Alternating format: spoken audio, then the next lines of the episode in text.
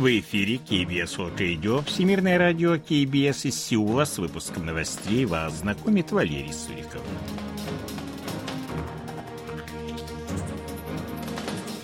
Основные темы этого выпуска лидеры Республики Корея и Японии выразили надежду на тесное сотрудничество. Южнокорейская экономика демонстрирует признаки восстановления. Инфляция в Республике Корея в будущем году составит 2,4%.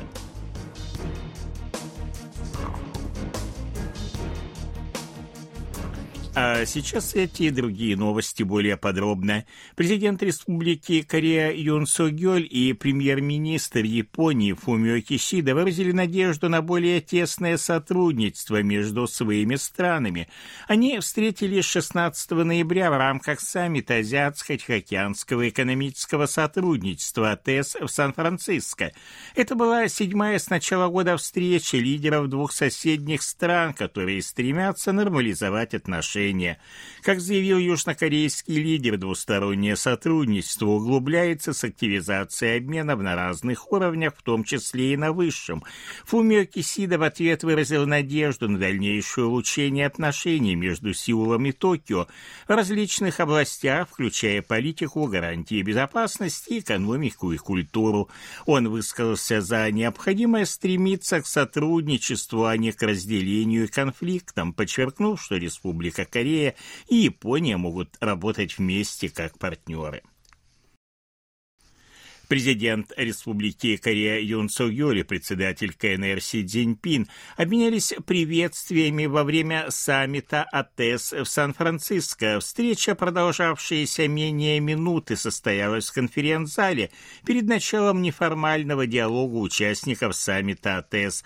Как сообщил представитель администрации южнокорейского президента Юн Со Гёль выразил надежду на то, что китайский лидер добьется хороших результатов на саммите. Си Цзиньпин ответил, что он уверен в хороших результатах и что Республика Корея и Китай будут к ним э, стремиться. Юн Цугёль поблагодарил китайскую сторону за теплый прием, который был оказан премьер-министру Хан Док Су, когда тот посетил Китай во время азиатских игр в Ханчжоу. Лидеры 14 стран, членов Индо-Тихоокеанской экономической структуры IPEF, договорились запустить канал диалога, задачей которого является построение стабильных цепочек поставок важнейших полезных ископаемых. Второй саммит IPEF состоялся 15 ноября в Сан-Франциско в рамках саммита Азиатско-Тихоокеанского экономического сотрудничества АТС. Участники IPEF встретились собрались для того, чтобы оценить достигнутое с момента запуска структуры в мае прошлого года и обсудить планы будущего сотрудничества, как сообщили в администрации южнокорейского президента. Участники саммита оценили успехи в таких областях, как цепочки поставок, чистая энергетика и справедливая экономика.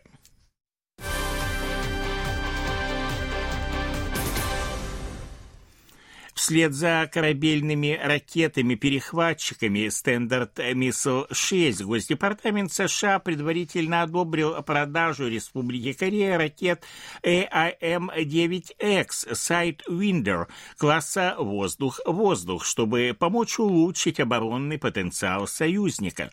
По данным агентства по сотрудничеству в области оборонной безопасности при Минобороны США стоимость оружейной сделки оценивается в 50 2 миллиона долларов. Южнокорейское правительство сделало запрос на закупку 42 тактических ракет AIM-9X Sidewinder Блок 2 плюс 10 учебных ракет AIM-9X Sidewinder, ракетных контейнеров и другого сопутствующего оборудования. Южнокорейская экономика постепенно преодолевает спад и демонстрирует признаки восстановления по мере активизации промышленного производства и экспорта. Об этом говорится в «Зеленой книге» ежемесячном отчете об экономической ситуации в стране, опубликованном 17 ноября Министерством планирования и финансов. Согласно документу, факторы нестабильности все еще сохраняются, но в целом наблюдается восстановление основных показателей экономики экономики. В частности, в сентябре производство увеличилось на 1,9% по сравнению с предыдущим месяцем, а в октябре экспорт увеличился на 5,1%, а импорт сократился на 9,7%, в результате чего торговый баланс оказался профицитным. Занятость увеличилась на 346 тысяч человек. Существенно увеличился туристический поток, в частности, количество китайских туристов, посетивших Корею в октябре, увеличилось более чем в 9 раз по сравнению с прошлым годом.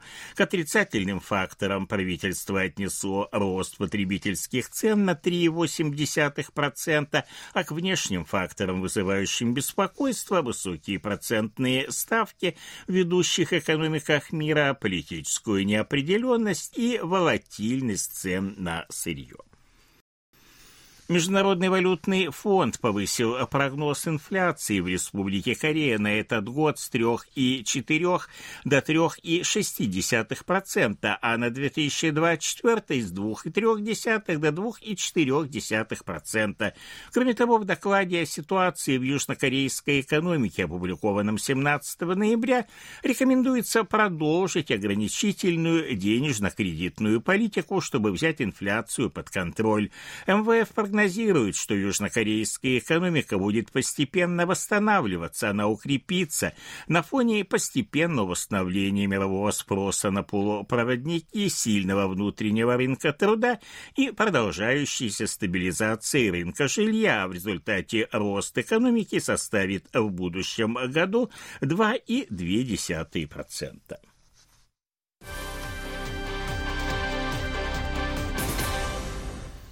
Ядерные и ракетные разработки Пхеньяна представляют собой проблему не только для Корейского полуострова, но и для всего мира. В этой связи мировое сообщество должно приложить согласованные усилия для денуклеаризации Северной Кореи. Об этом заявил замминистра обороны Республики Корея Ким Сон Хо, выступая 16 ноября в Джакарте на совещании представителей оборонных ведомств Ассоциации государств Юго-Восточной Азии и их партнеров по диалогу. Он отметил важность международной солидарности для защиты свободного, мирного и процветающего Индо-Тихоокеанского региона. Республика Корея и США будут укреплять сотрудничество в реагировании на стихийные бедствия. Договоренность об этом была достигнута в ходе переговоров министра административного управления безопасности Республики Корея Ли Санмина и министра внутренней безопасности США Алехандро Майоркаса, состоявшихся 16 ноября в Вашингтоне. Как отметил Ли Санмин, альянс Сеула и Вашингтона стал более тесным благодаря активности активным усилиям президентов Республики Корея и США. Южнокорейское правительство продолжит углублять сотрудничество в сохранении готовности к стихийным бедствиям и реагированию на них. В Республике Корея продолжает распространяться нодулярный дерматит крупного рогатого скота. С 30 октября, когда была подтверждена первая вспышка заболевания, очаги инфекции зафиксированы в 101 хозяйстве. Три последних случая подтверждены в уезде Кочангун провинции Чоллапукто и уезде Пуйогун провинции Чунчон-Намдо. Причем в уезде Пуйогун вспышка заболевания была зафиксирована зафиксировано впервые.